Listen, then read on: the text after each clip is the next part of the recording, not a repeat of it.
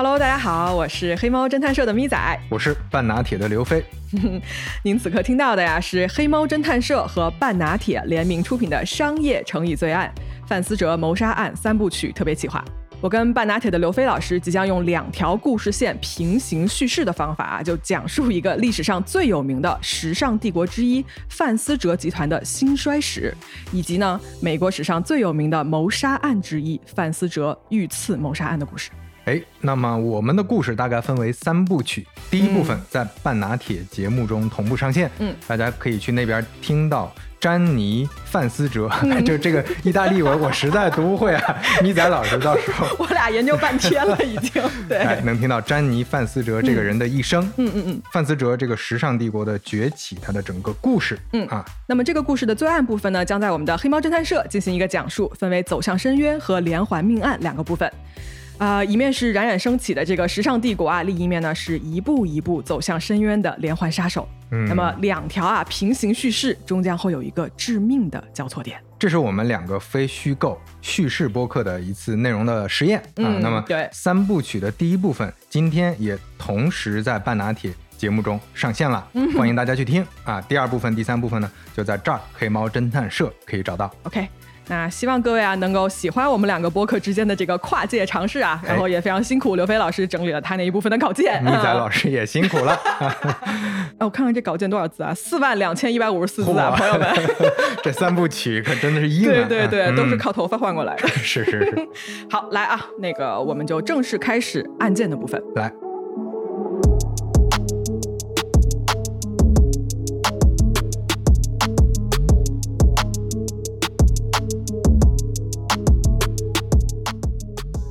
节目一开始呢，镜头啊跟我一起调转，来到美国迈阿密的南海滩。嗯，更准确的来说呢，是 Eleven Sixteen Ocean Driveway。在这个地址啊，是临着这个波涛粼粼的大海，有一座名叫 Casa Casuarina 的这么一个建筑哈。嗯，当然了啊，它还有另外一个名字叫做 Versace Mansion 啊，中文呢我们给它翻译成这个范思哲府邸吧哈，是一个具有地中海建筑特色的这么一座豪宅。哎哎。这座豪宅呢，在一九九二年的时候，它的主人啊，Gianni Versace 呢，是以一百九十五万美金的价格，首先是买下了它。嗯，那这个豪宅里面啊，是拥有八间卧室、四间客厅、二十个洗手间哈，然后酒吧、图书馆。嗯，在隔年啊，就是九三年的时候，范思哲呢又花了三百七十万美金的价格呢，买下了隔壁的酒店。哦，他呢把这个酒店啊拆了，然后跟他这个豪宅合并。就等于说把这个酒店改成了他这个豪宅的游泳池和花园，就是给自己拓了一下土。没错啊，说是豪宅呢，你想确实是名副其实，对吧？上一集呢，刘老师其实也说到了，他这个装修啊花了巨款，多少钱？三千万呢？对，三千万，三千万美刀 dollar。而且这是一九九三年哦，朋友们啊，好，这个房子的正面啊，它二楼有一个露台哈。它的主人只要你呢，每天清晨啊醒来之后，站在这个露台上面啊，就呼吸新鲜的啊，充满这个海洋气息的空气。哎，那么我们来看时间啊，在一九九七年这一年呢，快五十岁的吉奥尼啊，他即将实现他的这个商业版图上的巨大飞跃。嗯，是什么呢？在九六年的时候啊，范思哲集团的总收入大概是五亿美元左右，那么净利润呢是四千两百七十万美金。这个时候的范思哲呢，他想成为啊第一位在米兰证券交易所和这个纽约证券交易所上市的意大利设计师。嗯，他这个时候的股票估值啊是高达十四亿美元。而就在这一年的七月十号这一天呢，呃，范思哲已经跟这个摩根斯丹利签约了哈，就是看上去啊立刻就要滚滚向前的车轮，在这个几天后呢，即将是一个急刹车，历史将会得到改变。哎，这个时间点真的非常关键，因为这个时候的范思哲可谓已经是时尚圈的顶级角色了。是他不光是说有钱啊，大家想象的只是一个有钱人，他同时其实还是呼风唤雨的社会名流啊。对，包括戴安娜王妃，那都是他品牌的客户。对对对，就是有头有脸的人物吧，都愿意穿他的衣服，然后买购买他的这些产品。没错。好，七月十五号，这是一个周二。这天早上呢，范思哲啊就起了一个大早。他呢可能是出门溜达了一会儿哈，比如说买个报纸啊，对吧？像我们就可能出门买个豆浆油条什么的 啊。在早上大概是八点四十分的时候，他呢穿着这个标志性的一个灰黑色的衣服，就走回到了自己家这个豪宅的门口。没有人注意到啊，在这一个瞬间，马路对面有一个穿着短裤、宽松的 T 恤，然后头戴着一顶黑色棒球帽的年轻人，快步的朝范思哲走过来。嗯，这个时候呢，范思哲正在就你知道微微弯着腰嘛，因为他想去开他那个豪宅的这个铁门，拿钥匙开啊。他突然听到背后有人叫他，那么认识他？嗯，认识他的人太多了。嗯，对，但是他就是还是直觉性的，因为听到他的名字嘛，他会回头看。是。而就在这几乎不到一秒钟之内啊，枪响了。哎呦，在那一个瞬间啊，有一把点四零的这个口径的半自动手枪的枪管对准了范思哲的脖子，在靠近他左脸的脸颊的位置啊就射击。这一颗子弹呢击碎了他的颅底，使他这个头骨啊瞬间破裂，然后他的这个脊椎和颈椎的上半部也被子弹击穿。嗯。这个子弹从他的颈部飞了出去，然后击中了他这个豪宅的铁栏杆。他飞溅的这个金属颗粒呢，还击中了一只正好飞过的鸽子的眼睛。嚯！嗯，这只鸽子也是当场死亡了。啊，还有这么细节呢？对。但是这只是第一枪啊！这一枪过后呢，你想他这个头部中弹了以后啊，他的头微微转动。嗯。而第二枪啊，就紧跟着他转过来以后，这个右边的脸颊接着打过来。哎呀！这一颗子弹呢，射入了他的头部，打碎了他的头盖骨。范思哲立刻失去了知觉，他倒在了自己家的台阶上，倒在了一片血泊中。嗯，这一切啊，发生的如此之快，就门口经过的路人啊，在这一瞬间都惊恐的呆住了。而这个凶手呢，在连开了两枪之后，非常的镇静，他没有跑，而是非常平静的，像一个没事人一样就走开了。这两颗子弹啊，毫不夸张的说，改变了范思哲这一个集团的命运，也改变了历史。在接下来的几个月里面，几年甚至是几十年间，它即将成为人们不断讨论的最有名的谋杀案之一。而在另一边呢，这两颗子弹也是一个连环杀手一步一步走向深渊的最后两发子弹。大家注意啊，我说的是连环杀手。嗯，Gianni Versace 啊，他只是这个凶手杀的最后一个人。那么这个凶手是谁？他到底为了什么杀人？他又是如何一步一步的走向了这个万劫不复的深渊，导致了一场令全世界都震惊的这么一个结果呢？哎，想要了解这一切，来，一起先跟我回到另外一桩凶杀案的现场。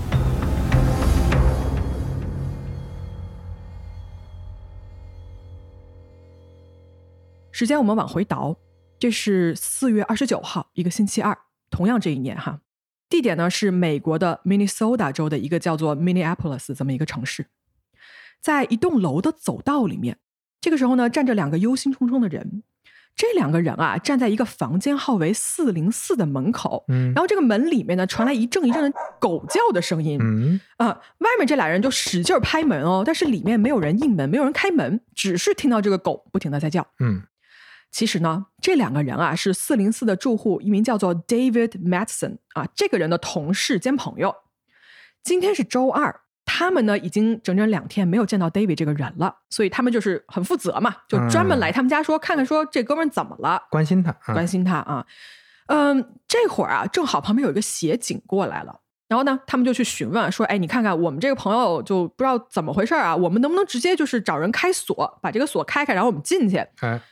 呃，这个协警吧就说不行啊，如果你要是这样闯进去呢，有任何的损失，首先你要赔偿这个房主的就是钱吧，你要赔钱。而且啊，你看这里面有只狗，万一这个狗一开门它咬你，我们还要把这个狗做一个处理，对吧？然后这两个朋友呢就想了想，就觉得说，哎呀，那还挺麻烦的，就走了。嗯，但是哦，走之前呢，他们两个就找到了这个大楼的管理员。给这个管理员啊留言说，希望他可以用这个大楼的钥匙啊，等他下午有空的时候去这个四零四看一眼他们的朋友 David，保证一切都没有问题。那么几个小时之后呢，管理员看到了这一则留言，他就拿着这个大楼的备用钥匙来到了四零四门口敲门，没有人开。嗯，听着四零四 确实可能打不开。您请求的资源不存在，服务器无法找到。哎啊，好。管理员到了门口，里面呢还是传来狗的叫声。嗯，他呢就拿着这个大楼，因为他手里有所有房间的钥匙嘛。啊，是。他就用这个钥匙就打开了大门。这个门一打开啊，他万万没有想到的是，他看到了一具被地毯卷起来的尸体。哎呦，嗯，这个房间啊，首先你这样看过去的时候，它的这个客厅的地板上有大量的血迹，然后有一股非常浓厚的这种腐臭味啊，就迎面扑来。虽然这个尸体呢是被地毯裹着的，可是啊，你可以看出来，这个时候它已经有一些胀大，有一些腐烂，对对对，有些腐烂的这么一个迹象了。嗯，那你想啊，管理员看到这一幕，立刻就退出了门口，拨打了九幺幺报警。警察来的很快啊，毕竟这个警察总部呢就在几个街区之外的这么一个大楼里面。嗯，那这个犯罪现场啊是这个样子的，除了地上那一具很明显的死者的尸体之外呢，你可以看到餐桌上放着屋主 David 他的钱包，然后冰箱里还有两盘没有吃完的食物，凶器也在现场，是一个带血的锤子被扔在了这个门边的桌上。嗯，而且呢，大量的这个喷溅型的血迹啊都集中在大门的附近。就说看上去这个杀人的动作应该是在这个地方发生的。嗯嗯，警方没有先去动尸体，他们先是搜索这个房间里面的其他痕迹。他们看到这个卧室的梳妆台上面有两副带钥匙的手铐，还有这个脚镣、两个空酒杯、两卷胶带以及润滑剂。嗯，旁边呢放着一个黑色的旅行袋，里面有一些色情的录影带，以及一个空的枪套、空的弹夹。还有一个装有十五颗子弹的盒子，但是里面有十颗子弹不见了。这个现场看上去啊，像是发生过性行为的痕迹，是对吧？但是凶手呢，似乎啊逃走的时候持有枪支，那么就表明这个人啊非常危险。呃，对啊，弹夹还是空的呢，对吧？盒子里边好多子弹也没了，枪也不见了。是。那么这个时候呢，警方啊，他们默认这个死者就躺在公寓地板上这个人是这个公寓的主人 David。嗯。但是呢，因为这个人被卷在了地毯里嘛，又已经开始在腐烂了，所以这个验尸的工作嘛，应该还是要等到法医的正式到这儿，他们才能动。嗯，所以警方就还没有动。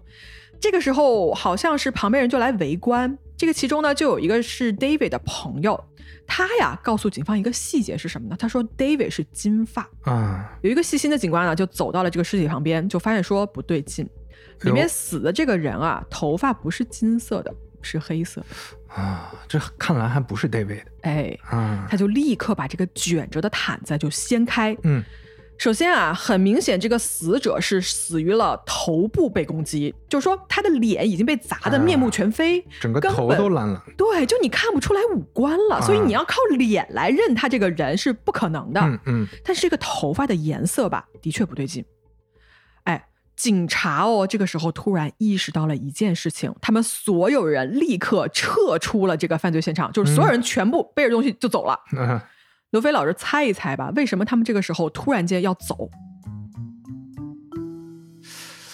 这个呀，这个依我看《名侦探柯南》的理解，我不是很专业，但是我我感觉是不是怕破坏现场的证据啊？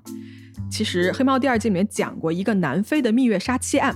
在那个案子里面，我提到了美国法律上的一个概念，叫做“毒树之果”。嗯啊，大家肯定都记得这个啊，其实就是为什么警察要立刻离开这个现场的原因。“毒树之果”是一个法律学的比喻啊，它是说通过非法手段取得的证据是不能被当做证据使用的。嗯，如果一个证据的源头被污染了，那么这一棵证据之树上的果子全都是有毒的，是不能用的。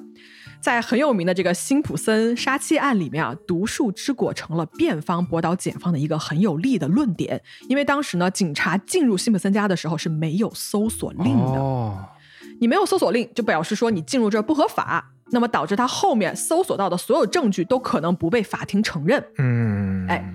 你们看啊，这个案子其实是发生在辛普森案发后没有几年的哦，所以比较敏感了，非常敏感。所以我们今天这个案子里面，警方紧急撤出也是同样的原因，就是他们意识到说。你看，受害者不是 David，他们当时进来是以为房主 David 被杀，所以他们可以进入调查。嗯，但是如果这个时候受害者是别人，那个尸体是别人，David 这个时候就可能是凶手啊。那么 David 就会成为了将来可能他们要对簿公堂的一方。哦，所以他们有可能进到这个公寓是不合法的，所以要有搜查令，他们得要搜查令才能进来。啊，要不他们此刻啊，所有拿的证据都有可能在法庭上说不能用。嗯，读书之果。好，一个小小的法律知识点啊，给大家复习一下。一定记得啊，就发现这种现场一定，大家记得干什么呀？一定不要随便进去啊，要搜查令，要报警，要报警啊！嗯，来接着说，嗯。第二天中午，四月三十号，警方呢拿着这个法院批准的搜查令和法医再一次一起回到了这个现场。而这一次啊，他们有合法的依据可以进入这间公寓。啊，那么问题来了，如果死者不是 David，那么他是谁呢？当这一具尸体啊从这个已经被血浸透了的这个地毯里面啊抬出来的时候呢，法医在死者的牛仔裤的右后口袋里面发现了一个钱包，里面呢装了四十二美金的现金以及一张身份证。哎呀，这能确认身份了。对，上面写着死者的真正姓名叫做 Jeffrey Trial。嗯，好，通过他们这个死者的身上的纹身比对以及联系相关家属，确定了。这一具尸体的身份就是 Jeffrey 这个人，而且呢，他也正好消失好几天了啊！他的家人正在焦急的寻找他。对上了，Jeffrey 的死状啊非常可怕，嗯，他的头部呢遭受了一个致命的袭击。那么击打他头部的就是在现场发现的那一把带血的锤子。Jeffrey 的头部、脸部以及啊在受袭击的时候，应该是抬起了双臂，就是护住自己嘛，一个下意识的行动。所以他的左手腕和手掌也被击中了好几次，嗯，所以他这些部位啊被这个锤子的钝面和那个爪面连续猛击了二十七下之多。哎呦啊，二十七下，你要么说脸都认不出来了呀？对，就可见这个凶手啊下手之凶狠，以及呢当时就是要取他性命的一个决心，就这么凶残，嗯。Jeffrey 手上的手表呢，停在了当天晚上的九点五十五分，应该就是击打发生的那个准确时间，记录下来了。对，嗯。那么，既然受害者另有其人，David 又在此刻消失不见，对吧？那么，警方最大的嫌疑人呢，很自然的就转移到了 David 身上。嗯，此刻警方觉得说，David 应该是跟 Jeffrey 是认识的啊，然后两个人呢在公寓里面发生了性关系，然后不知道出于什么原因，David 袭击了 Jeffrey，就将他打死了。但是呢，在死之后啊，David 没有立刻跑路哦，他甚至在这个公寓里面住了一到两天的时间，跟这个尸体待在一起。嗯，因为根据这个尸体啊被发现的时候腐烂的状况，其实呢。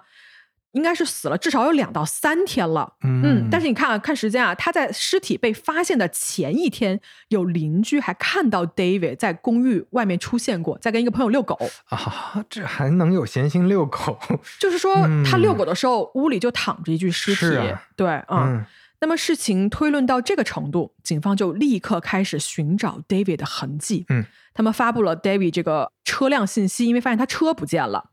然后进行一个全国的搜捕，并且呢联系了机场啊等等这种交通的这种枢纽，说如果看到这个人的话，立刻报告警方。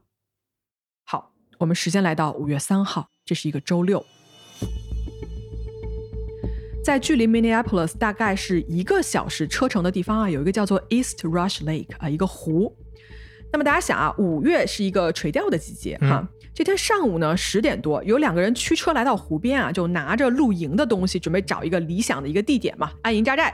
感觉要找到奇怪的东西哎，就在他们把车停好啊，往这个湖边走的时候，其中一个人就赶紧示意另外一个人说：“哎，你过来看看。”他们走到水边呢，发现水边躺着一具尸体。嗯，具体一些说呢，是一具穿着牛仔裤、格子衬衣的男性尸体，躺在距离水边不远的地方。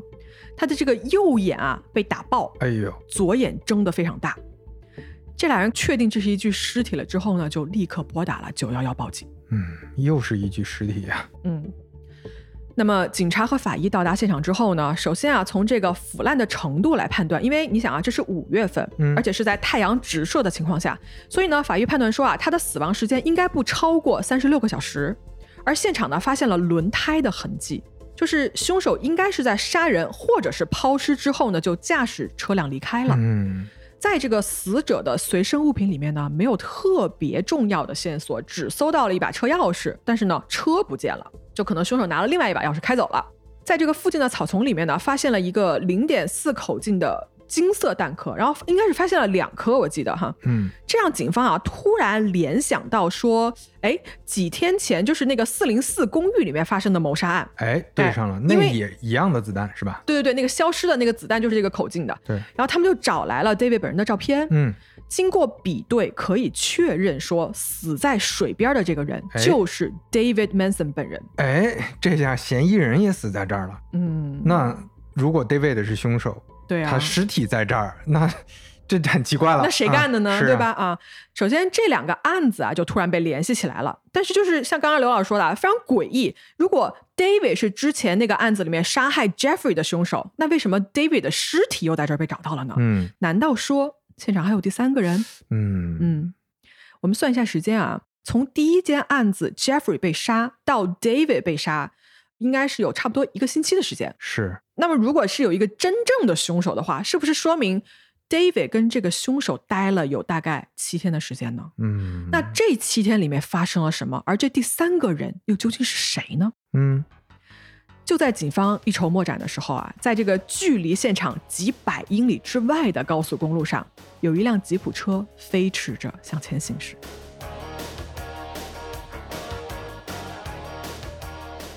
里面坐着一个样貌端庄、穿着时尚的年轻人。这个车里啊，收音机的这个音乐开得巨大。开车的年轻人呢，戴着墨镜，嘴角呢挂着一个得意的笑容。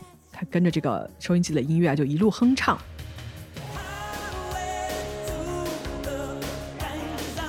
车速是飞快的，马路啊，在这个车胎就疾驰后扬起微微的尘土。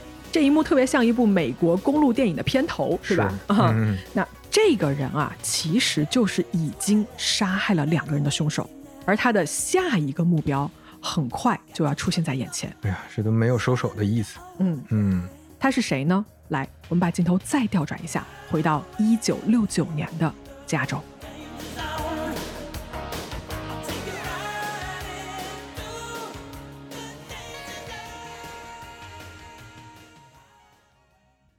一九六九年的八月三十一号。一个小男孩出生在加州的一所医院里面，他的名字叫做 Andrew Kunana，他的母亲叫做 Mary Ann Shlasi 啊，从这个姓氏啊，应该是可以推断出他是一位来自于意大利的移民。嗯，那他的父亲呢，叫做 Modesto Pete Kunana，是一位菲律宾的移民。哦，嗯，Andrew 是两个人的第三个儿子，夫妻二人啊，其实在一九六一年和一九六三年分别生下了一儿一女。而 Andrew 出生的时候呢，他的父亲并不在身边，因为他当时在这个美国海军里面服役。在 Andrew 出生的这一年啊，其实说实话，这俩夫妻呢，就是感情已经出现了诸多的矛盾。嗯，来，我们说一下，就是他爸和他妈呢是相识于一九六一年初的，好像是在一个酒吧里认识的，就跳舞，跳了一晚上舞之后呢，当时身为这个职业军人的 Pete 就打动了这个 Mary Ann 的心。在结婚的时候，其实 Mary Ann 已经怀孕了。嗯嗯，Pete 呀是一个身材矮小、体格健壮、蓄着这个小胡子的一位菲律宾男人，而 Mary Ann 呢是有着一头乌黑的长发啊，大眼睛，然后笑起来呢声音非常的响亮。听这个描述，感觉还是挺郎才女貌的哈。哎，是。那么，嗯，好像这个事情吧发展的并不像你说的那么顺利。嗯。婚后到了第八年啊，就 Pete 因为一直在海军服役的关系呢，他怀疑妻子对自己不忠。哦，嗯，但是呢，他又否认自己曾经对妻子有过任何身体上的殴打或者是虐待。Mary Ann 这个人呢，她其实性格是比较懦弱的。啊，哎，但他有个问题，就是他花钱如流水啊，他也有这个有点问题。对对对，就是你就你知道他为什么花钱如流水吗？就他一直深信啊，丈夫瞒着自己藏了一大笔钱，所以呢，我花的所有钱就感觉就是我不花白不花啊，反正你到时候给我填这窟窿。就啊，这夫妻俩互相不相信，是互相猜忌，是信任度。嗯嗯。但是由于 Marianne 啊，在这个家庭里面没有任何可抗衡的筹码，嗯，所以她始终在这个家里面的地位不高，嗯，就是两个人经常争吵，而往往都是以 Mary Ann 闭嘴为一个最终的结果，嗯嗯，就是总是应该是丈夫还是比较的一个主导的这么一个强势一点，对，更强势。好，在这个 Andrew 三岁的时候，父亲 Pete 结束了一个海军的服役。嗯，他呢当了二十年的士官长，然后拿着这个全额的所谓退休金吧，啊，就是退役了。他啊退休之后的梦想是成为一名股票经纪人，要炒股。嗯，要炒股。呃，要理解为什么 Andrew 变成之后那样的一个人啊，他的家庭其实是起了至关重要的这么一个作用的啊。我来告诉大家，这是一个什么样的家庭。他的父亲 Pete 是一个心怀很大抱负的男人。他退役了之后呢，在一九七七年啊，获得了一个工商管理专业的一个硕士学位，并且呢，在一九七九年的时候，参加了这个美林证券公司的一个股票经纪人培训项目。嗯，他非常引以为豪哦，认为这是自己一个社会地位提升和财富即将爆发的一个象征。哎，我要成为中产了那种感觉啊！他经常自夸，而且就是充满信心。你其实可以说他是自命不凡，嗯。嗯，而与此同时呢，他用自己的信用担保购买了一个大房子，就是说他是大阔步的这种迈进了中产阶级的这么一个社区的，嗯，并且他真的是做梦是要成为一个真正的富人的，但是他实际上不一定是有中产的那个啊底子没错啊，而且呢，在这个家里面啊，他是这个家庭绝对的老大，比如说啊，就孩子们要是在客厅里看电视，这个时候父亲进来了，所有人都要让开。啊，就是桌子、沙发什么的都给他用，嗯，其他人就就爱干嘛干嘛去。这么霸道，在家里都这样。对，啊，他的妻子 Marianne 呢，每天要把家里打扫的一尘不染啊。但是这还不够哦，Pete 他非常讲究吃穿住行啊，他要用最好的啊，要穿这种什么量体定做的高档西装，要背这个奢侈品牌的公文包，嗯，然后要买名车，要住大房子，吃饭要吃最昂贵的食物，什么龙虾配米饭、黄油蛤蜊汤。这个很贵吗？哦，龙虾好像挺贵的哈。龙虾是贵，是是是。嗯，他认为这个才是所谓的中产阶级或者上流社会可以吃得了的，就是为了这个面子，感觉这夫妻俩是一样的 啊。嗯，反正你可见啊，就这个人对物质的看重和追求，是感觉他们夫妻这个家庭这种性格迟早得出问题啊。哎，你就说到夫妻啊，我们来看这个妻子 Marianne 啊，Marianne 是性格软弱嘛，刚才我们也说了，嗯。对于丈夫的要求呢，她只会照做。嗯，她呢偶尔啊就会抱怨两句，但是呢会换来丈夫的一种什么，就是鄙视吧，白眼啊。嗯，Marian 的性格啊和心理状态，我可以说是并不健康。是，其实她是非常非常需要帮助的。嗯。在这种情况下呢，她对孩子们是极度极度溺爱的，就是感觉啊，她在丈夫身上拿不到的关注，她要从孩子们身上去获取。哎呀，压力全放到孩子这儿了啊！对，这就使得她跟孩子们的关系呢，就变得那种你知道打引号的形影不离。嗯，这是一种非常让人窒息的爱，就几乎让人喘不过气来。是啊，嗯。那么说到他们家的孩子们，来，在他们家好几个孩子里面啊，Andrew。老三哈，嗯，他是一个非常特殊的存在哦。怎么说呢？嗯，首先，Andrew 是一个天才少年，他从很小的时候啊就展现出了过人的天赋啊，还加入了所谓的这种什么天才少年计划，小学的时候就加入了哈。少年宫办的一个什么计划？有可能啊。他呢，在这个幼儿园三年级的时候啊，他这个智商测试的结果是一百四十七。火！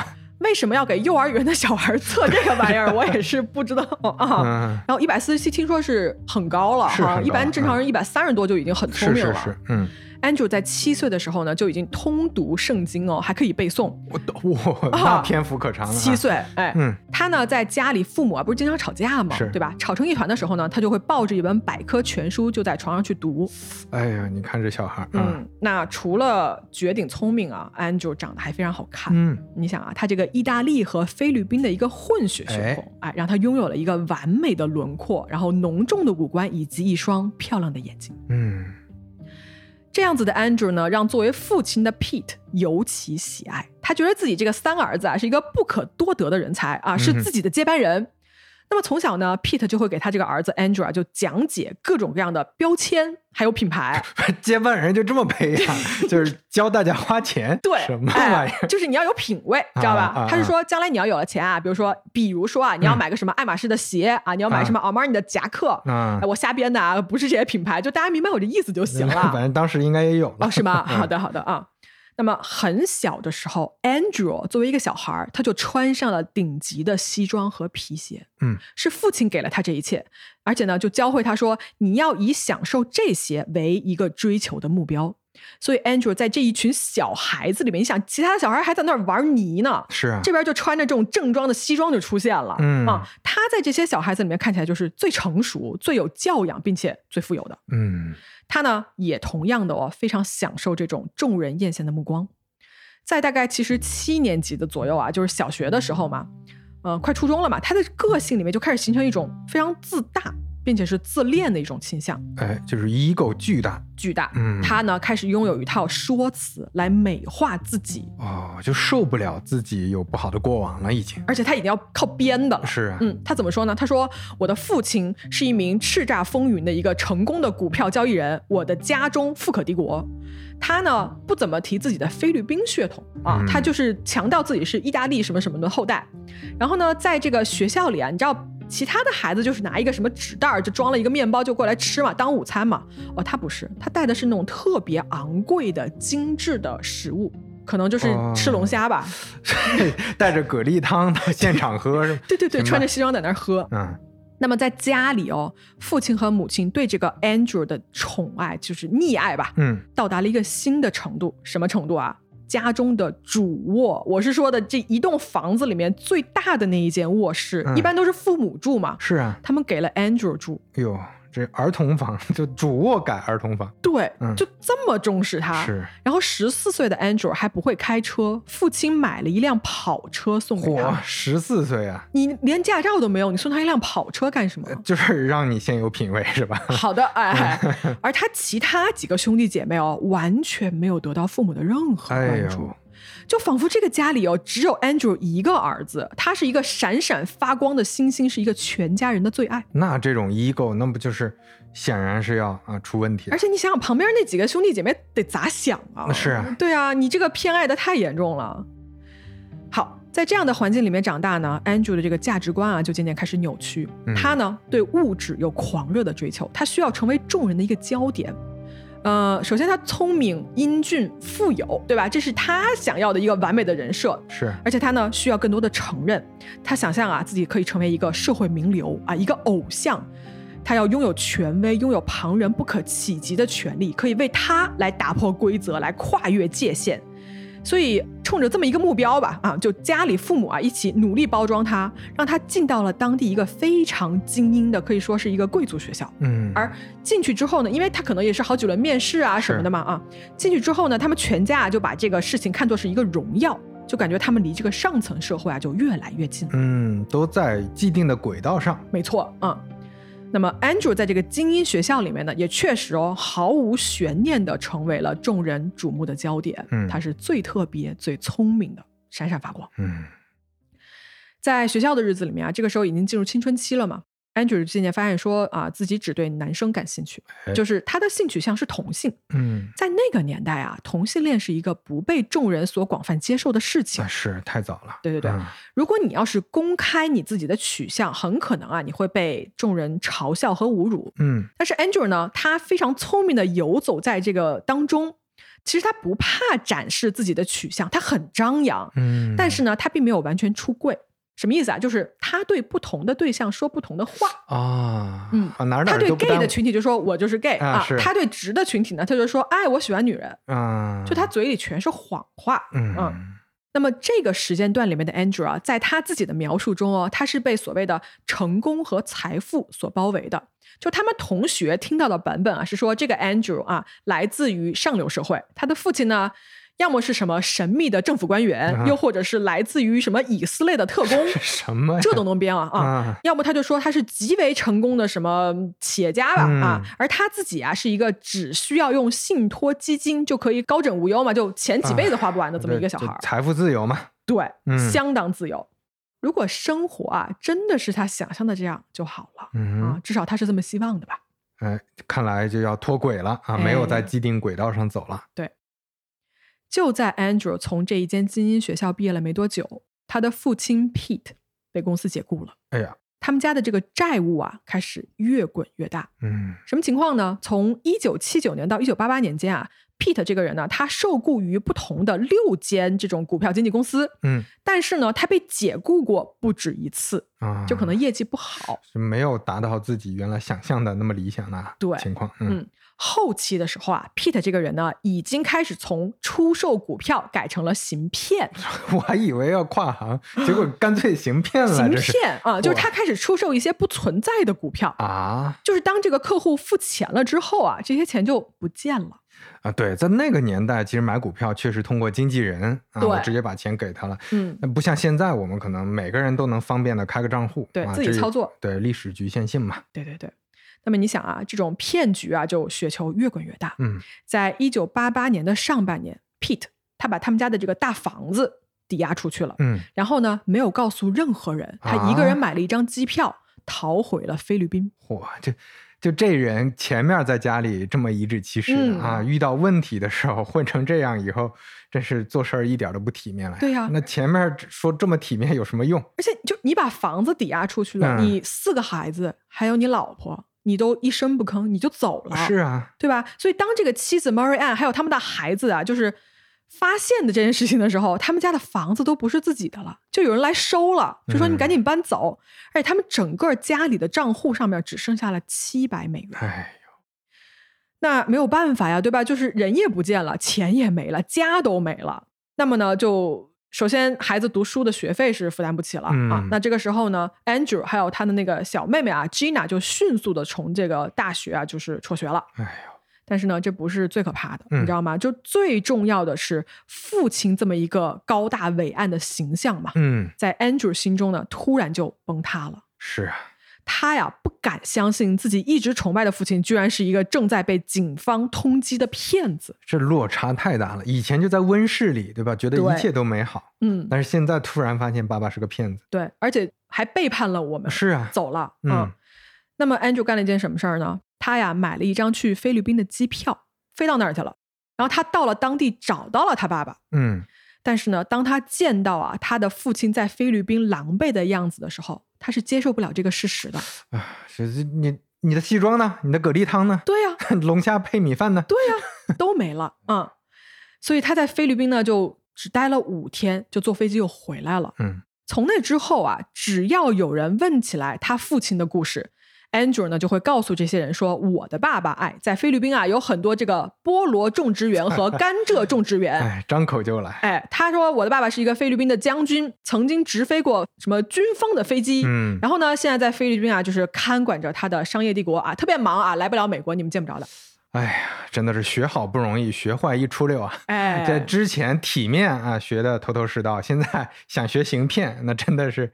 滴水不漏的全学过来，没错。来，我们看啊，这个故事讲到这儿啊，Andrew 的人生从光鲜亮丽，一夜之间呢，变成了一贫如洗。嗯，他在这个世界上的根基啊，就是。一夜之间变得如此的脆弱且不堪一击，立命之本都没有了，没了，就他崩塌了。是啊，而自食其力哦，从来不是 Andrew 的强项。嗯，他永远是那个被保护、被溺爱，就是什么东西都是弄好了送到他眼前的人。嗯，但是现实变成了这样，他接下来该怎么办呢？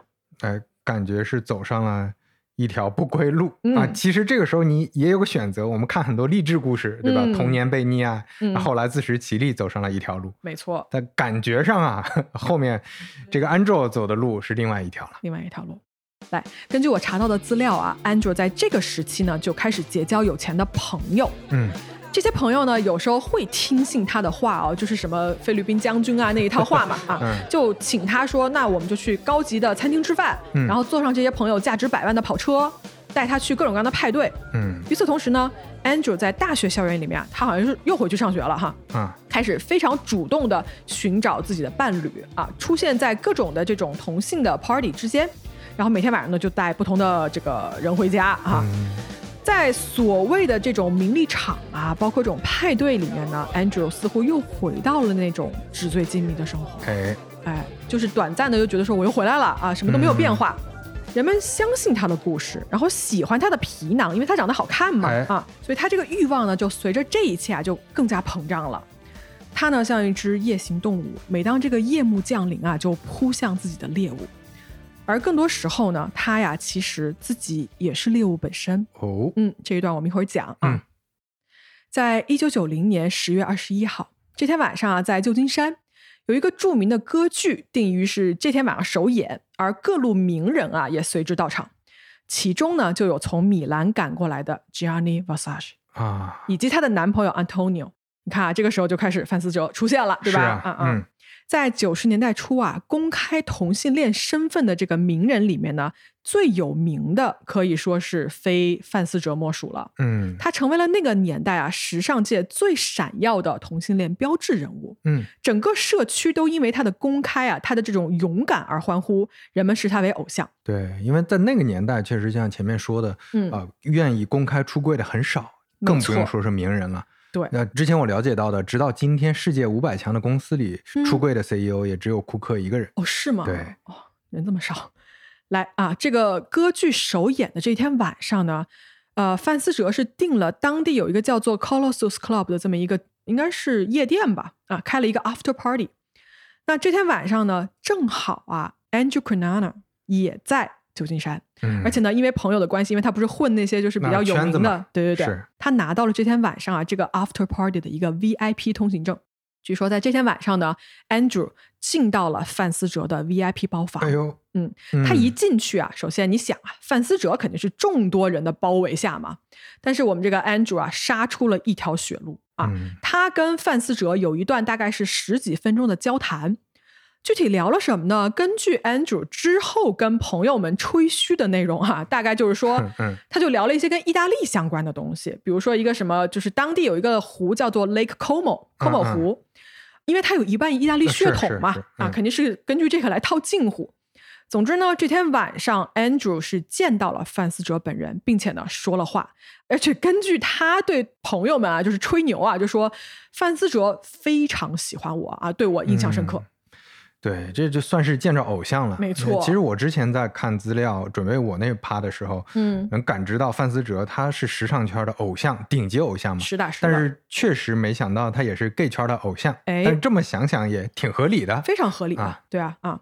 那么这一次 party 回来之后呢，Andrew 啊把这件事儿就津津乐道了好长时间，逢人就吹嘘说：“哎呀，你看我跟范思哲，嗨，我们是多好的朋友啊！”不啦不啦不啦。就不管这件事儿吧是不是真的，总之呢，他对这个上流社会、名人、时尚界的怎么说？现在说是顶流，对吧？这种事情，他对这种事情的渴望啊，是达到了一个顶峰的。嗯嗯。但是你想啊，你要过这样的日子，接近这些人，没有钱怎么可能呢？是。嗯，Andrew 肯定不像他谎言里面编的是这种家产万贯哈。嗯。他在当地的这种同性恋圈子里面的受欢迎的程度，让他发现了。另外一条路，嗯，做男宠啊，也就是男妓，而且就是那种长期包养的形式。哎，他呢就开始留意啊，这个酒吧里面看起来很有钱的孤独的老男人，嗯，并且呢毫不羞涩的就上去搭讪，而且他有时候也会被这些人搭讪，因为我们刚才说了嘛，他自己其实也是猎物，因为他其实长得算不错的啊，年轻的时候很好看。这个照片我到时候放在公众号给大家看一眼，嗯。那这样子的情况聊得多了哈，在一九九四年的时候，Andrew 钓上了一条大鱼哦。这个人啊叫做 Norman Blatchford，他当年是一个五十八岁的年纪。这个 Norman 啊非常有钱，他在九十年代的时候已经身价数千万，甚至是上亿美元啊，这是真的有钱人了，真的有钱人。嗯，而这一年呢，这个 Norman 他有一个二十六年的伴侣刚刚去世，哎，就空窗期。而 Andrew 呢，就盯上了这个机会，就趁机而入。他呀，花了很长的时间跟 Norman 就慢慢变熟，然后呢，他就开始追求 Norman。嗯，在一九九五年的七月份，Andrew 成功了，他搬进了 Norman 的家。嗯，那 Norman 啊，作为所谓的 Sugar Daddy，你知道堂爹，是他给这个 Andrew 的每个月所谓供养吧？啊，是这样子的，什么呢？他首先帮他还信用卡。嗯，然后呢，给他买了一辆价值三点三万美金的一个全新的英菲尼迪的车。哎呦，哎，然后每个月呢有两千五百美金的零花钱。一九九五年哦，朋友们啊。与此为之交换的呢，就是 Andrew 做他的男宠啊，就提供陪伴和一个性服务。哎，你想想这个，你说他在这个状态下，他就更不想自食其力了呀。那当然了啊。其实呢，你看啊，我们刚刚说的那些条件，这就是 Andrew 想要的 deal，就是。有人养，有钱花，然后呢，还能跟着这个 Norman 去他的这个上流社会的聚会里面各种露脸，然后认识新的有权有势的人。哎，又能喝蛤蜊汤了。对，哎，我补充一句吧，就是除了年轻和英俊啊，我们其实最开始也说了，Andrew 是一个绝顶聪明的人，一个小天才嘛。当时他呢对文学、艺术、经济、历史、时尚等等领域这个知识啊，可谓是信手拈来。他博览群书，再加上他编造的那一系列关于自己身世的这个假话。另外加上他这种谈吐啊、举止啊，都是非常训练有素的。所以呢，他在这种上流社会的，比如说 dinner party，对吧？晚宴里面、聚会里面，他是非常招这帮人喜欢和引这帮人关注的。那么这样的生活，Andrew 是不是就满足了呢？嗯，按理说其实已经不错了，对不对？相当不错了呀，他还在读大学呢，你想想。对，但是他并没有满足。哦，他的这个 ego，包括他的自恋啊，就越来越庞大。而与此同时呢，有人养着他的生活，又让他变得懒惰和贪婪。嗯，他厌倦了哈，比如说创业啊、工作啊之类的事情。但是呢，你让他一直陪着 Norman 这样的老男人吧，待在一起，他又觉得无聊。于是呢，Andrew 就开始在他不陪伴这个 Norman 的时候，他决心要寻找自己的生活。什么意思呢？他要找自己的男朋友。啊，就是我有一个 Sugar Daddy，嗯，我再拿着钱再去找一个男朋友过生活。对，哎呦喂，来，Andrew 认识了谁呢？嗯，他认识了一个叫做 Jeffrey Trial 的人。哦，这个名字熟不熟？对，前面出现过了啊。对，Jeffrey Trial 啊，是一个标准的 American boy，嗯，就是他是一种美国式的英俊和潇洒，嗯，一头乌黑的头发，迷人的微笑。他在家里啊是一个最小的孩子，而 Jeffrey 从小呢就是他的梦想是要参加军队，成为一个顶级的飞行员。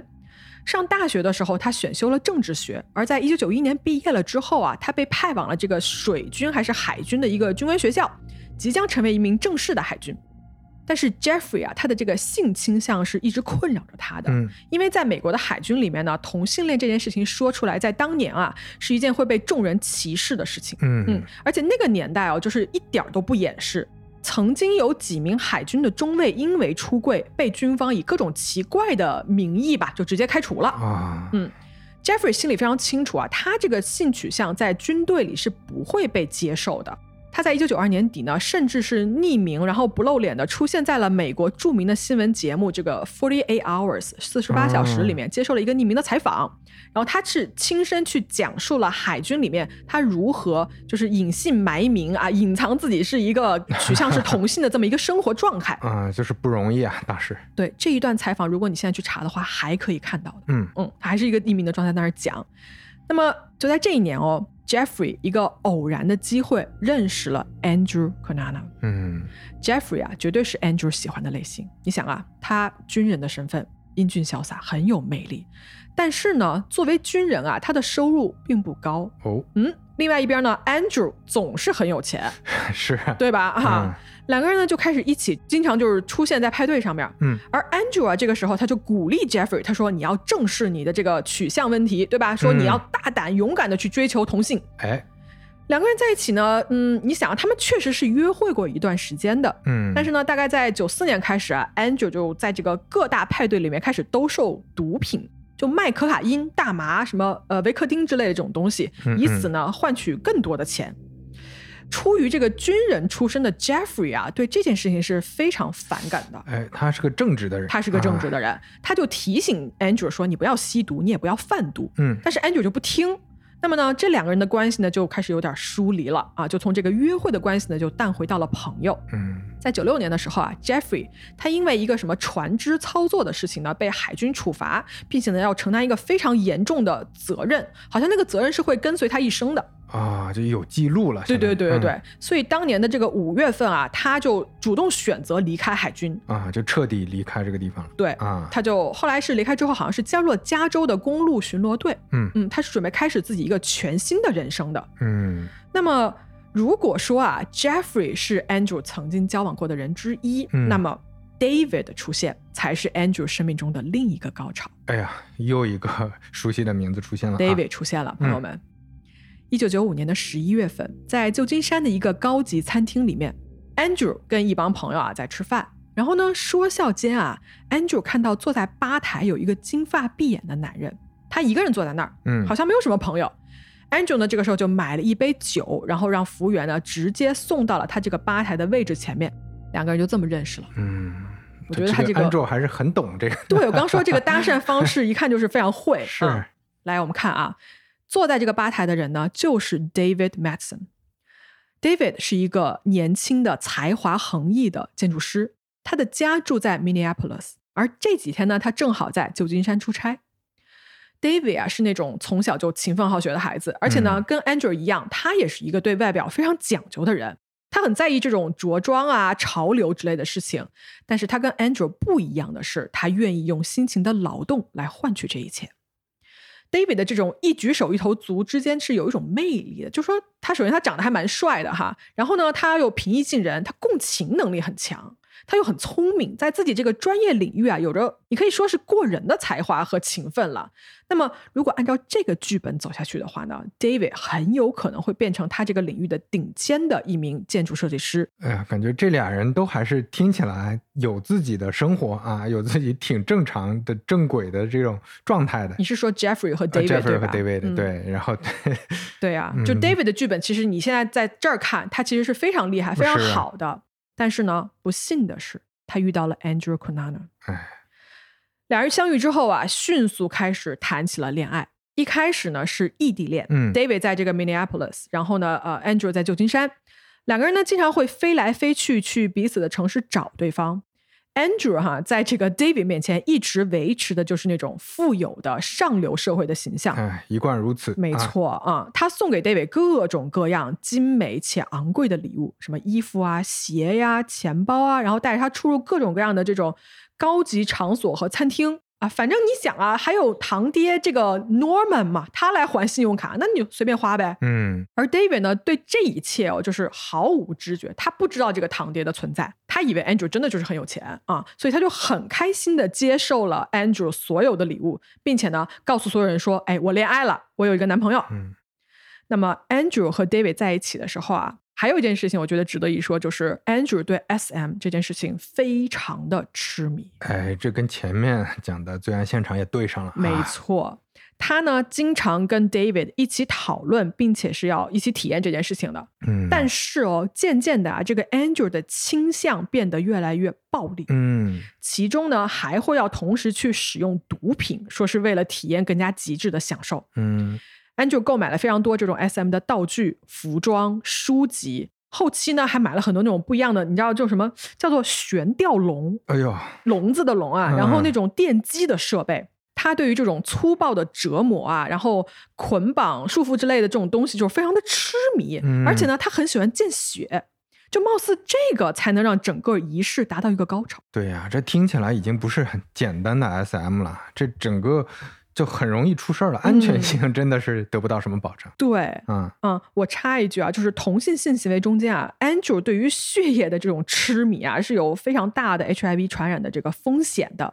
但是呢，这种风险貌似是没有阻止 Andrew 的哈。Andrew 对 David 的这种支配行为哦，从床上是延续到了生活里面的，就是说他渐渐分不清楚边界。在平时生活里面啊，也会对 David 呼来喝去啊，哎，让对方满足自己的一切要求，像一个所谓的奴隶一样。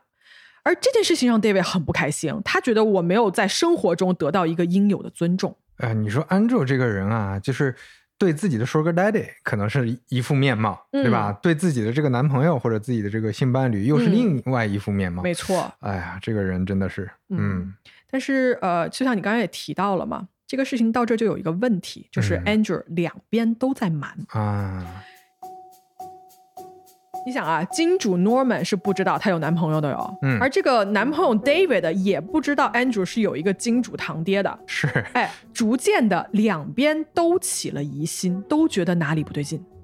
那在一九九六年的七月份呢，Andrew 啊，在跟他这个 Norman 这个 Sugar Daddy 啊去法国的一个旅行中间呢，他就对这个 Norman 提出说：“我啊，我要涨工资。”他说：“我要一辆价值十二万五的一个奔驰 S L 六百敞篷车。”哦，这比以前的车可贵多了。哎，然后他说：“我每次出行都要坐头等舱，然后呢，我还要增加零花钱，要翻倍。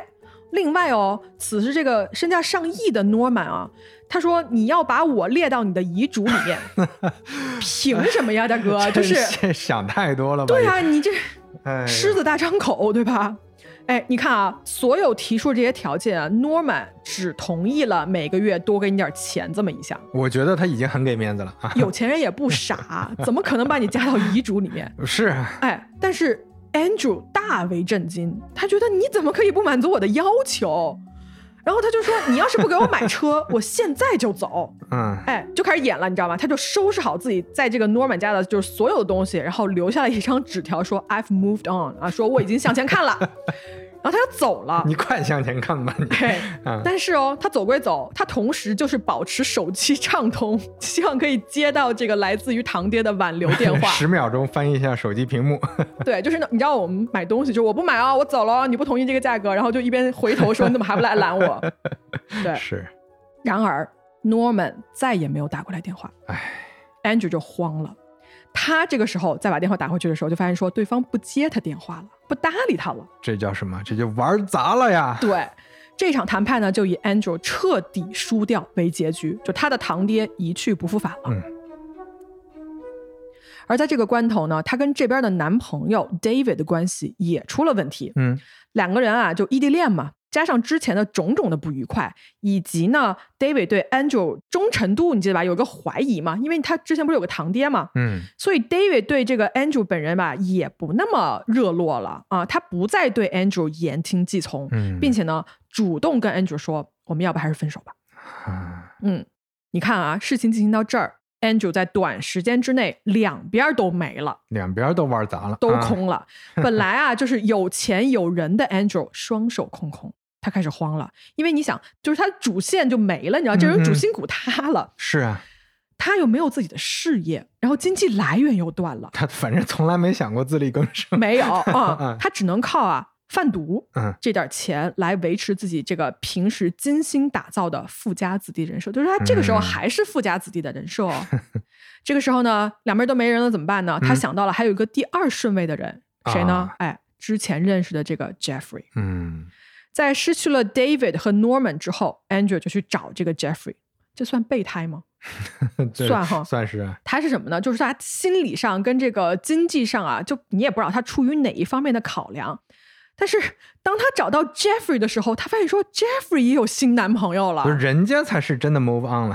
对，而且就是他已经跟新男朋友同居在一起了。嗯，所以你想想，这时候 Andrew 心里可能就已经就不行了嘛。嗯，但是他没有放弃哦，他一张机票飞到了那个 Jeffrey 的城市，找到了 Jeffrey 和他的男朋友，然后他试图在两个人中间插一脚，嗯，还被 Jeffrey 发现了，然后 Jeffrey 就非常不高兴，因为他试图去勾引 Jeffrey 的男朋友啊啊。Jeffrey 就很恼火嘛，但是呢，出于维持这个表面的平和啊，就是他可能是一个比较体面的人，嗯，他们没有闹翻，只是把他送走了。